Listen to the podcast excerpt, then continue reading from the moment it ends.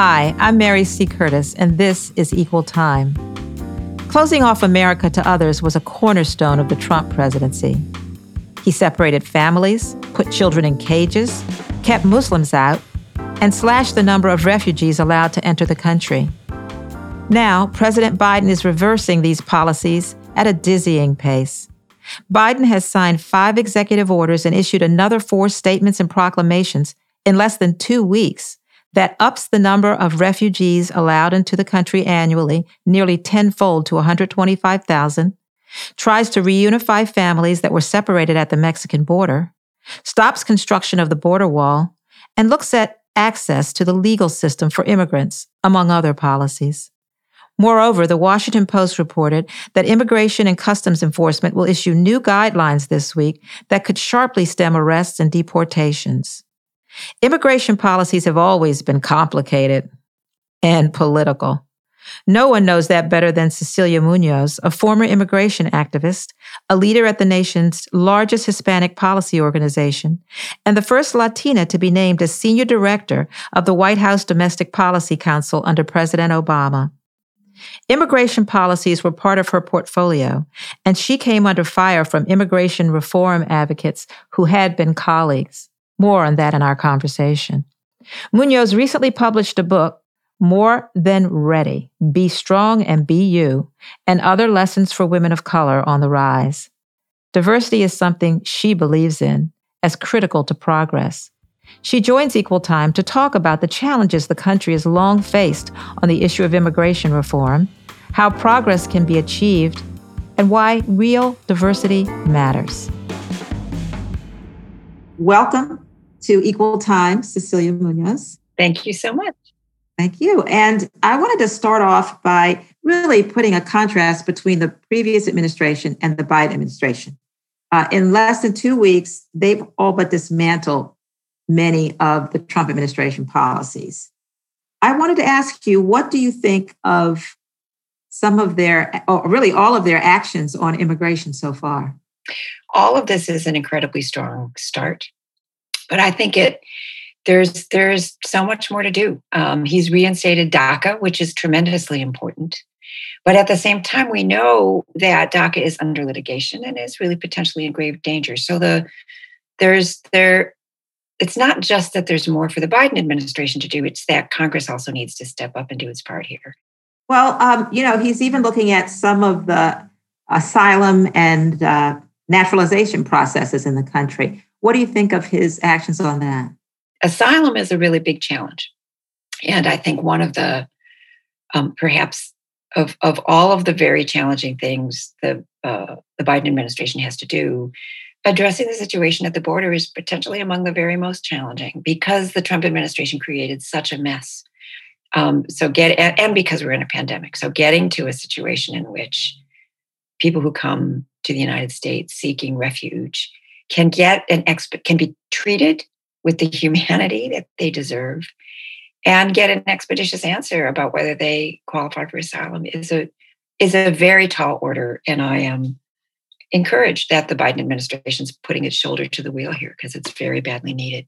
Well i want to uh, go on with that a little bit considering that there is a real challenge with that the fact that we do see so many now families rushing to the border uh, besides the backlog because they see there's a new administration. And you even see, you know, the Texas judge pushing back and extending his block on their deportation uh, and moratorium of the administration, their orders. What do you think of the pace of it? Is he is he moving? Uh, is he is he doing too much too fast for them to really deal with? In fairness to the Biden administration, the previous administration left a pretty big mess for them to clean up, and it is going to take time. So, not only are they not moving too fast, but they're sending signals that they need to do this deliberately. They need to do it in a way which keeps everybody safe. I mean, we are in the middle of a pandemic. Um, and that the you know the tools that they have and i say this as a former government official myself you know the tools that you have at the border to manage the kind of situation that we have now are pretty are not sufficient they're just inadequate our border infrastructure everything from our laws to our policies to our physical facilities is built for the situation we had 25 years ago, which is single adults coming from Mexico. And that's not what we have right now. What we have are families coming from Central America. And we're not equipped. And it's going to take a minute before we are equipped to apply the law in a way which meets our values. Yeah, well, you know, there will be some advocates who will be disappointed in that pace. And you did talk about your former time uh, with the Obama administration. So let's kind of talk about the elephant in the room. Uh, you know, President Obama was called by some of his critics the deporter in chief. And during your time in the White House, you often had to defend, explain publicly a lot of those policies. Yes, the um, this is it, it's an area of policy where there's a lot of emotion, and the actions of the Obama administration aren't terribly well understood. And I look, I understand the emotion, and, I was an advocate for more than 20 years before I went into government, so I, I understand it pretty deeply. The so it is correct that the number of people removed in the Obama years was high. It is not correct that the majority of those people were folks who were you know, hunted down in the interior of the United States, um, you know, who were long-term residents. In fact, the vast majority of the people who were removed were people were either recent arrivals or folks who had been um, convicted of serious crimes. The the innovation that the Obama administration made, which is really, really important, is to have for the first time ever a set of priorities around how we were going to enforce our immigration laws. In other words, with 11 million undocumented people, the Obama administration was the first to say, our job is not to go after everybody and try to find as many of the 11 million as we can. Our job is to, to prioritize where we're going to use our enforcement resources and the priorities that were named and, and, and the, the work that actually happened was to remove two big priorities folks who had just come, because it's inherently more humane to remove people who are removable before they put down roots in the country, uh, and people who have been convicted of serious crimes. Now, it, it in fairness to the to the advocates who are angry, it took a while to formulate those priorities, and it took even longer to to implement them well. And I think that's an absolutely fair criticism. But the folks who basically say Obama deported more people than President Trump, and therefore he's worse. First of all, just if you step back and think about that on its face, doesn't make sense. If you look at the two administrations and the motivations of the two administrations. Um, but the reality is that uh, there were more at the beginning in the Obama first term, there were more individuals coming from Mexico. And by the end of the Obama years and the Trump years, that's not who migrants were. Uh, migrants were families from Central America. And, uh, you know, I, I think we've all seen and are pretty well versed in the differences between the Obama administration's approach to that and the Trump administration. So you believe that President Obama's policies were were were pretty sound? I, I look as an official in his administration. I think we used the pretty terrible tools that are available in an environment where the immigration laws have not been reformed for decades uh, I think the Obama administration used those tools in as thoughtful a way as we could. Um, I've yet to see anyone propose a set of enforcement priorities that they prefer to the Obama administration's priorities. Um, but the fact of the matter is, this is a system which is very badly broken. The tools available to the government are terrible. Now, nearly 20 years ago, then Mexican President Vicente Fox became the first foreign president to address the US Congress. And the speech was designed to lay the groundwork for then President George W. Bush to overhaul the US immigration laws. Then 9 11 happened. A few days later, the deal was scuttled. And since then, it seems as if anything to do with immigration is done via a presidential decree.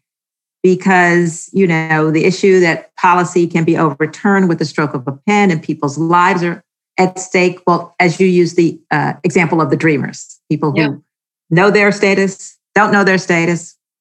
Why is it so hard to get this country to come to some kind of agreement on immigration? You know, the, it's it's such a good question, and we've been trying to pass this essentially the same iteration of the same immigration reform really ever since the that uh, conversation between President Fox and President Bush Um, that's a long time to be working on uh, a, a policy reform, a long time for the country to live with a system which everybody agrees is broken. The most frustrating thing about trying to get immigration policy done is that the country by and large doesn't disagree. It's the it, uh, uh our politics are not set up for success on immigration, but even on something like the DREAM Act, where you get 80, 85, 90% of the country in support of protecting the Dreamers, Democrats and Republicans. But it's been hard to get the Congress there. Like a, a vote on the DREAM Act failed in 2010.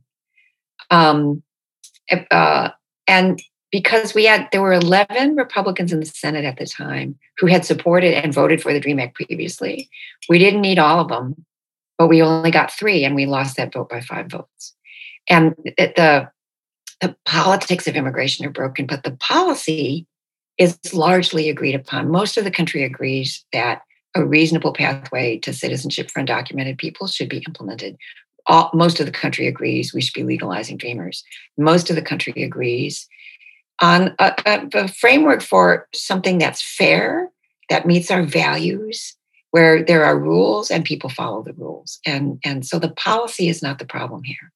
The problem is the, the, the emotional politics, especially on the Republican side, which will not allow anything that resembles any, any kind of generosity to pass or to even come up for a vote. In 2013, when immigration reform passed the Senate with 68 votes. Like nothing gets 68 votes anymore. Um, it's not that we didn't have 218 in the House for a similar reform. It's that the Speaker could not, felt he could not bring the bill up for a vote, the Republican Speaker, because his party would rebel. Not because he didn't have members of his caucus who would vote for the bill, but because the members of his caucus who opposed it would set him on fire. And that's the reason that we can't that we haven't been able to get an immigration reform through. And we'll see if with the you know dynamics of the new Congress. Uh, I believe the votes are there, certainly in the House of Representatives. And then the you know question is the Senate and what kind of rules does the Senate operate under? But it's this isn't a question of whether the country by and large is willing to support an immigration reform. It's a it's a question of whether our politics um, can sustain it. Well, speaking of the politics, we saw the previous president when he started his campaign come down that escalator talk, and talk about Mexicans uh, as immigrants as rapists. Uh, we saw him talk about the ethnicity of a judge. Uh, we saw him referring, heard him to immigrants from Black and Brown countries, uh, and we he used an expletive to describe those countries. Um, and we used immigration as really a political, as you say, uh, you said it's political, a political cudgel, as less a policy than more politics. Is it is it racism? Yes, clearly. I, you know, and thank you for asking the question that way because that's been true for a really long time. And the the you know presidency that we have just survived barely um, really put it in high relief. The organizations which carry the, the restrictionist banner, the, the anti immigrant side of the immigration debate, every single one of them has roots, has connections to white supremacy. And they have been, I mean, I can't tell you how many times over the course of my career, I've been doing this for 30 years, that I've been asked to debate. I've been, you know, quoted in articles opposite people who work for organizations with white supremacist ties. And I can't tell you how many times I've pointed out to journalists, you know, that person you're talking to, here's the memo written by the founder of his organization that talks about people with names like mine as being uneducable, not uneducated, but uneducable. Um, right here's the white supremacist ties of that organization. Why are you quoting them? Why are you lifting them up? Why are you pretending that this is a think tank like any other think tank? Uh, and the answer has been, well, you know, you got to have two sides and a, in, in a piece of journalism. Well, I, I, am, you know, it shouldn't have taken um, the the um, overt racism that we've seen over the last four years to recognize racism when we saw it in this debate. But it did. Like we we we are now having this conversation where you know 10 years ago we couldn't have had this conversation. And it's about freaking time. Because look, it is I am not saying that anybody who has concerns about immigration or wants there to be limits is a racist. I am saying that way too much of our debate is being driven by this sentiment that you know people who are black and brown and have immigrant roots come from terrible places. And maybe are undeserving of being Americans. I have been fighting that kind of sentiment my whole career and it's about time it came out in the open that this is indeed what we're fighting. But let's be honest, right? We there, there's we just had a president of the United States who made really clear that the only kind of immigrant he was he wanted was a white one. And he wasn't just speaking for himself. We have work to do. I think our listeners, we love stories at equal time. So I'd like to understand a little bit about your story, a little bit more. If you could tell us more. I've read about your dreams as a young girl, little Cecilia, and your journey growing up in Michigan. And you're you're you're a child of immigrants from Bolivia, I believe. Yes, ma'am. Yeah. So, and you've talked about and and written about your life experiences and how they inspired you to do the work you do. So, can you talk about your story? Yeah, thank you for asking. Um, I actually wrote a book which came out last year called More Than Ready, which I'm going to ask you about that. yeah. Thank you. It's a it's it's a recounting of my story, but not just a recounting of my story. I, I also interviewed seven other women of color who I greatly admire as a way of recounting lessons that I've learned over the course of my career that might be useful to, to other people, particularly women, particularly women of color. And my story really is it in some ways, it's classic immigrant story. My parents came from a very poor country. They found themselves in Detroit right in the 50s, right as the auto industry was really taking off. And my dad worked for Ford Motor Company for nearly 40 years. And Detroit's the city where their American dream became real. And I grew up with the sense that my job was to make sure it was real for everybody else. And I'm, you know, honored to have been able to do that work in the civil rights movement. I was at an organization that was then called the National Council of La Raza. It's now called Unidos US. I was there for 20 years.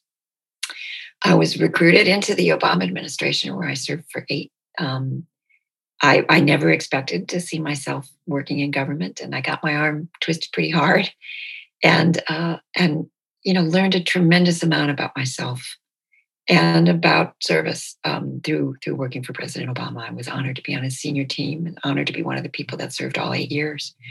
I was his domestic policy advisor for five of those years, um, and I'm the first Latina ever to be in that role.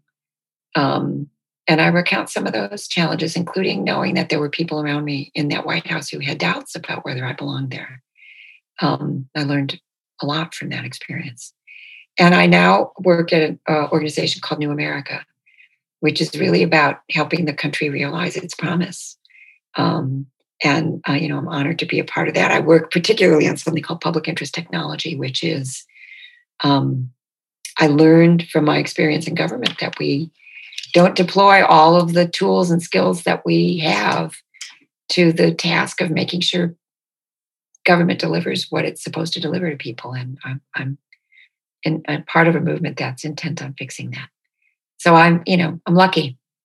Um, but my, the really the theme for me of what my work has been about has been this notion that you know my parents were lucky to end up in Detroit and it shouldn't just be about luck, right? We should be about making sure that the kind of um, hard work and dedication that that made it possible for them to raise four successful children um, that that opportunity is available to everybody we have a long way to go for that to be true mm-hmm.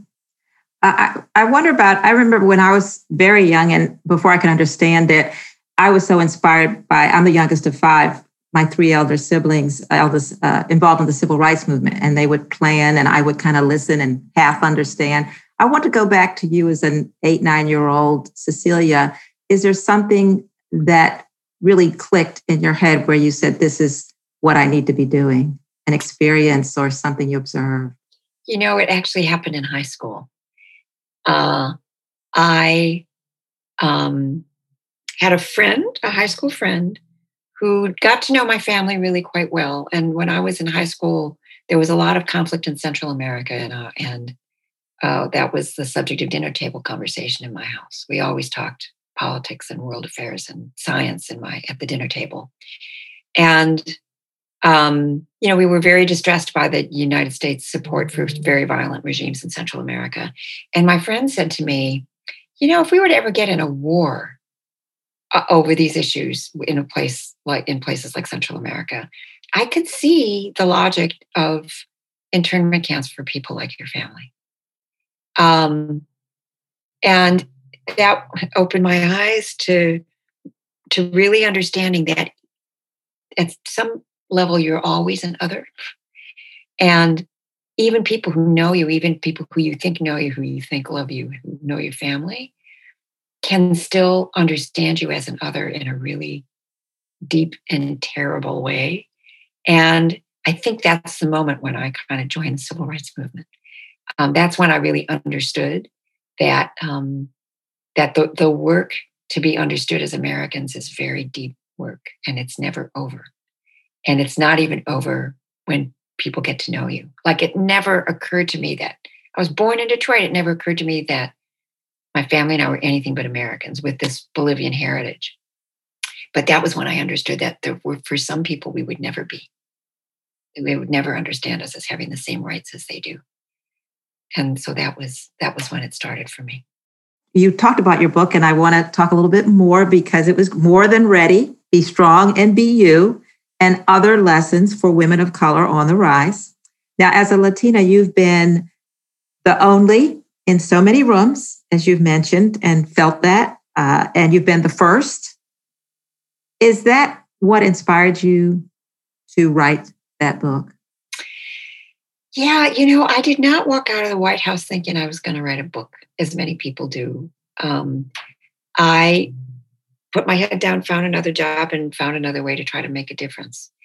And but women, there were women in my life who pushed me and said, "Look, you, I, I think you might have something to say, and you should give that some thought." And at first, I totally poo-pooed the idea, and I, I you know, I did what women do, and what women of color especially do. Ah, uh, you know, who am I to? put my thoughts down on paper and like who would could would possibly care what I might have to say, and and I got pushed, and it for and and then I realized I not only do I have something to say, but I actually say it all the time.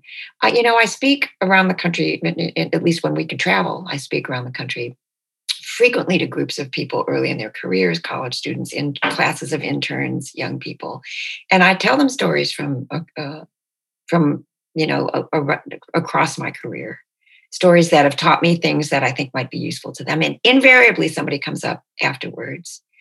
And 100% of the time she's a woman and most of the time she's a woman of color.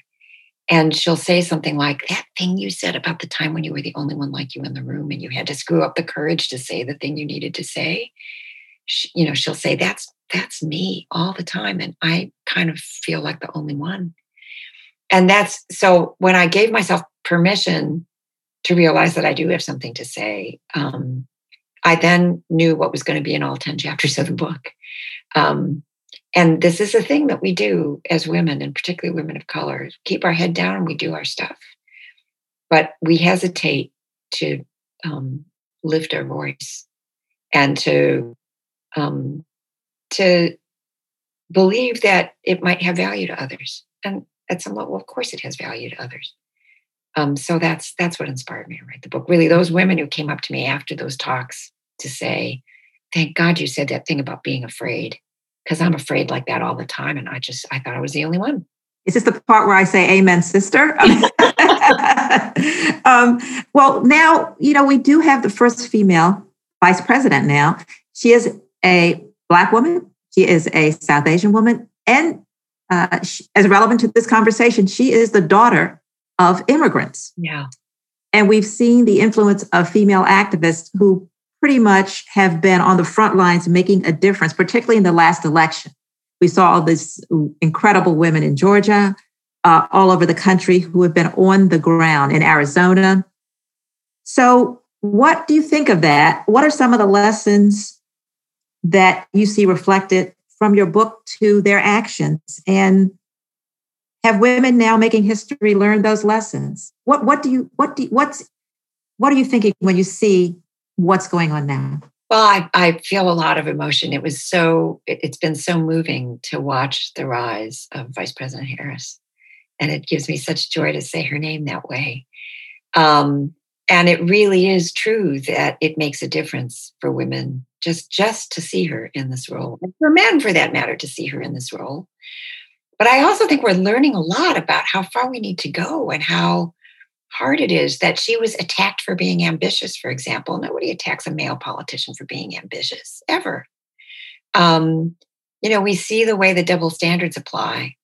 Um, and we see how she's having to navigate them as a as a first and an only, right? The first woman of color and the first woman in that role, first woman of color in that role, and all of the other things that she is. Um, I think she is you know, managing that spotlight and that role with some real grace and some real integrity. Um, but you know, you you um, you see what a land what a, a series of landmines it, it is, and that says to me, boy, we still have a lot a lot more to do. You know, I recognize those landmines as I watch, right? This notion that somehow being ambition in a woman is is a, a quality to be derided. Um, that you know suggests that not only do we have to support her and lift her up and point out the double standards that apply to her as she carries out this role but we you know we need to keep breaking the doors open so that as she said you know she may be the first but she doesn't intend to be the last. That's not just on her that's on all of us. And that means we have to be deliberate about opening doors for each other watching each other's backs. Um, we had a culture in the White House in the Obama years, which was really led not by the president himself, but also by Valerie Jarrett. She set a tone really early. We're not competing with each other here. We're not, you know, we're we're going to have each other's backs, and we're going to provide each other feedback, help each other up our game. You know, it's not just about cheerleading. It's about making sure that we're ready to face any challenge and and supporting each other in doing that. Uh, I benefited so much from that and from from her leadership. Um, and our job is to pay that forward. Um, I always ask my guests uh, on equal time, be, or even when I do interviews, because people always have a mission and a passion. I always say, What question have I not asked you that you wish I had? Because you really have something to say on it. Oh, goodness. Um, I also have an immigrant family. So I married a, a man from India, uh, and my, I have mixed race daughters. Um, and maybe the, the you know the question is what am i what am i hoping for my girls? They're adults now. Um, the world that they're coming up in is different uh, than the one i came up in and thank god for that. Um, you know they they will face challenges but hopefully they will be different challenges than we faced. But i um they my i what i hope for is what i'm beginning to see with my daughters. They're in their 20s they are not afraid of um, to speak out. They're they are not afraid to um, kind of be out there in a way that I was I did not feel was possible for me in my professional life when I was in my twenties. So all of the accommodations that I made that I describe in my book, I talk about. You know, I'm short. I talk talk about wearing heels and dressing a particular way to convey authority that I, I that my short self did not convey when I walked into a room. They don't even relate to any of that. Um, right? They, in their view, their job is to be who they are, and uh, and they, you know, they they don't feel they should need props like that to, in order to convey authority. And I hope they're right there's a part of me, it's a generational thing, right? There's a part of me that doubts that the world has changed that much. But I admire their their courage and their um, ability to be genuinely, authentically who they are and not be afraid of that. And I hope that that's an indication of the ways in which the world is changing. Thank you, Cecilia Munoz, for being a guest on Equal Time. Thank you so much for having me. This has been a real joy.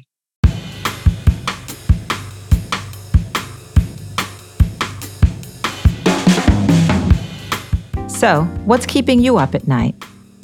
Yes, I heard from several listeners this week. One can't shake some of those images of the January 6th attack on the U.S. Capitol by a pro Trump mob. Along with a noose and Confederate flags were crosses and folks stopping to pray after breaking windows and yelling, Hang Mike Pence. How faith is used by some as a cover for hate is her nightmare. Another listener wonders how Americans will ever manage to come together when too many no longer share a common reality. I can't say my own nighttime thoughts will lighten the mood. Not when a nine year old black girl is handcuffed and pepper sprayed by police in Rochester. She cried out for her father as any child would. You're acting like a child, the officer said. I am a child, she replied. But all that officer saw was someone who deserved not understanding, but a face full of chemicals. Joe Biden offers his own racial equity efforts in a country that has a long way to go toward justice. Yet some critics still say, slow down, and call him divisive. It's not just a nine year old girl that's in distress. It's what's keeping me up at night and what I'm writing about in my column this week in Roll Call. Check it out. And let me know what's on your mind by tweeting me at mcurtisnc3. Thank you for listening to Equal Time. Please subscribe on Apple, Spotify, or wherever you get your podcasts.